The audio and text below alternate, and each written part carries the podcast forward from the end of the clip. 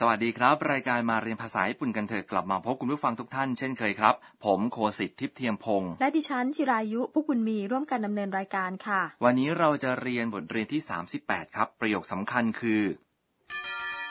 คาชิโกมาริมาชิตะแปลว่าเข้าใจแล้วครับ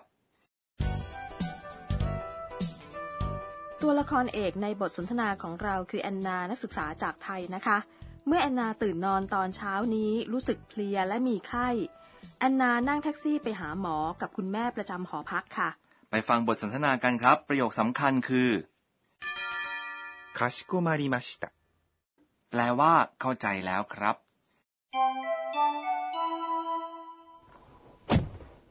市民病院までお願いしますかしこまりました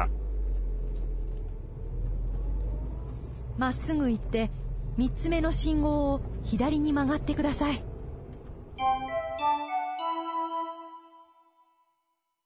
ฟังคำอธิบายครับคุณแม่ประจำหอพักพูดกับคนขับรถแท็กซี่ว่า市民病院までお願いしますแปลว่าช่วยไปที่โรงพยาบาลประชาชนค่ะ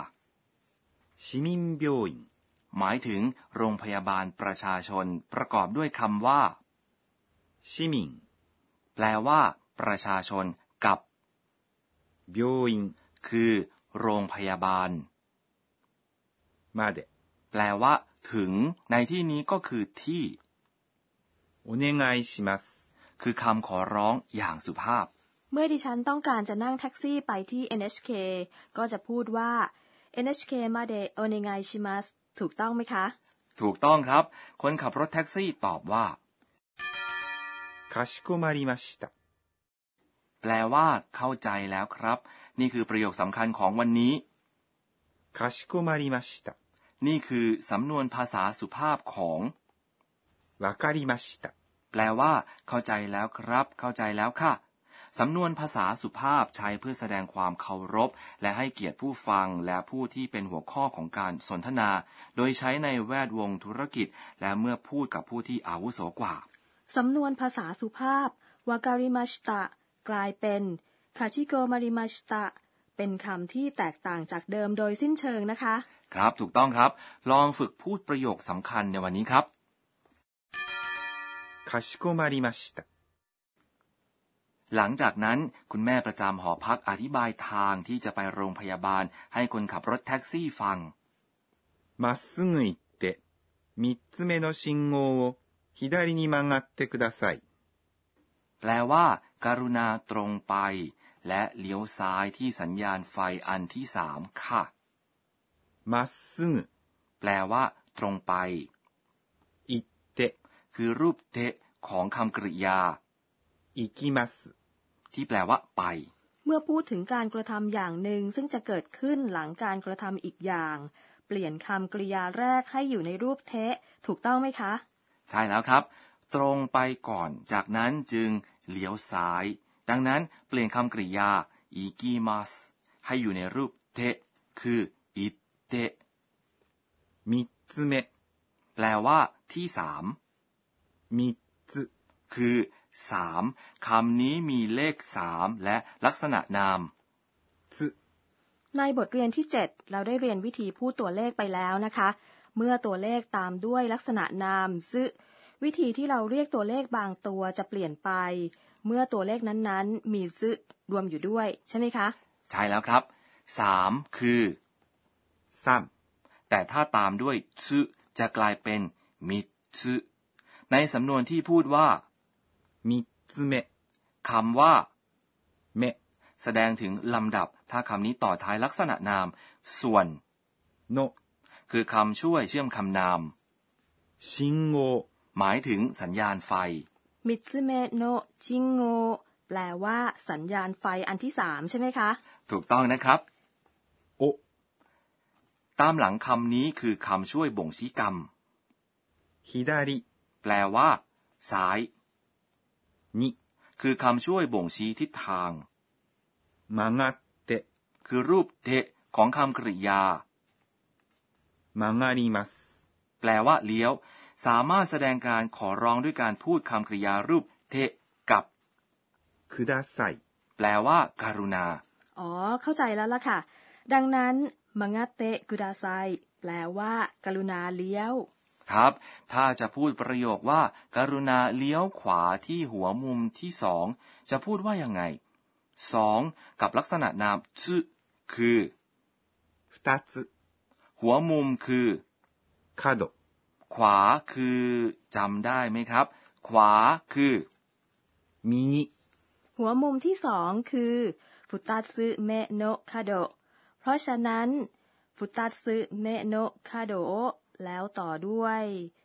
ยอะไรดีคะครับกรุณาเลี้ยวขวาที่หัวมุมที่สองคือฟุตัตซึเมโนะคาโด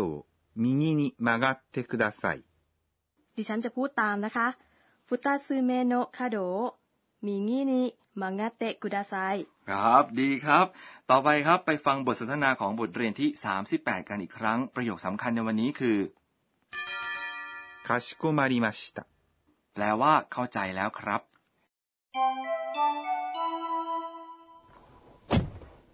市民病院までお願いしますかしこまりましたまっすぐ行って3つ目の信号を左に曲がってくださいต่อไปเป็นช่วงครูสอนภาษาญี่ปุ่นรองศาสตราจารย์อากาเนะโทกุนางะที่ปรึกษารายการจะมาสอนเรื่องที่เราจะเรียนกันในวันนี้ครับค่ะอาจารย์กรุณาอธิบายเพิ่มเติมเกี่ยวกับสำนวนคำสุภาพด้วยค่ะเราไปถามอาจารย์กันครับ私が教えましょう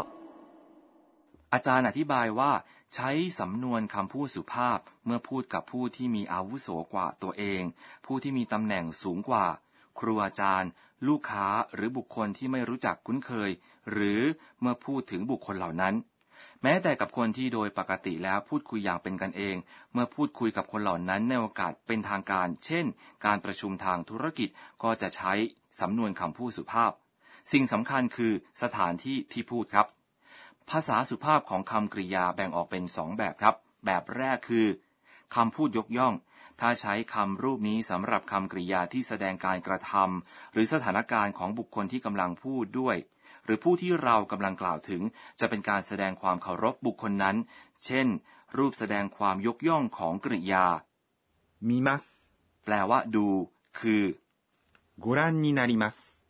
ส่วนอีกแบบคือคำพูดถ่อมตัวใช้รูปนี้เมื่อพูดถึงการกระทำและสถานการณ์ต่างๆของตัวเองโดยพูดถ่อมตัวเพื่อแสดงความเคารพผู้ฟังเช่นคนขับรถแท็กซี่ในบทสนทนานี้พูดว่าเข้าใจแล้วครับโดยไม่ใช้ประโยควาคาริมาชิตะแต่พูดว่าคาชิโกมาริมาชิตะซึ่งเป็นการพูดแบบถ่อมตัวมีความหมายว่าเข้าใจแล้วครับรู้สึกว่าสำนวนภาษาสุภาพนั้นใช้ยากแต่ไม่ต้องกังวลครับในการสนทนาตามปกติถ้าใช้คำกริยารูป must ก็ฟังดูสุภาพเพียงพอนั่นเป็นช่วงครูสอนภาษาญี่ปุ่นค่ะต่อไปเป็นช่วงคำเรียนเสียงและท่าทางวันนี้จะแนะนำคำที่ใช้อธิบายเวลาที่ตัวสั่นเพราะเกิดอาการบางอย่างครับฟุระฟุระพูดว่าฟุระฟุระเมื่อยืนแทบไม่ไหวเพราะเหนื่อยหรือเป็นไข้และถ้าพูดว่าฟุระฟุระคำนี้ใช้อธิบายเวลาที่ทำอะไรโดยไม่มีแนวคิดหรือจุดประสงค์ชัดเจนดูเหมือนคำนี้ใช้อธิบายความหมายหลายอย่างนะคะครับอีกสำนวนที่คล้ายกันคือคุระคุระคำนี้คุระคุระอธิบายอาการวิงเวียนศีรษะพูดว่าเกิดอาการคุระคุระในศีรษะก็ได้ครับนั่นเป็นช่วงคำเรียนเสียงและท่าทางครับต่อไปเป็นช่วงบันทึกของแอนนายูวอแท็กซี่ในญี่ปุ่นมีประตูอัตโนมัติค่ะคนขับเป็นคนเปิดปิดประตูด้วยตัวเองถ้าหากจะพยายามเปิดประตูรถแท็กซี่ด้วยตัวเองคนขับจะเตือนนะคะเพราะฉะนั้นต้องระวังค่ะคุณผู้ฟังชอบบทเรียนที่38ไหมครับเป็นห่วงอาการของแอนนาจังเลยค่ะคราวหน้าแอนนาจะไปหาหมอนะคะสำหรับวันนี้สวัสดีครับ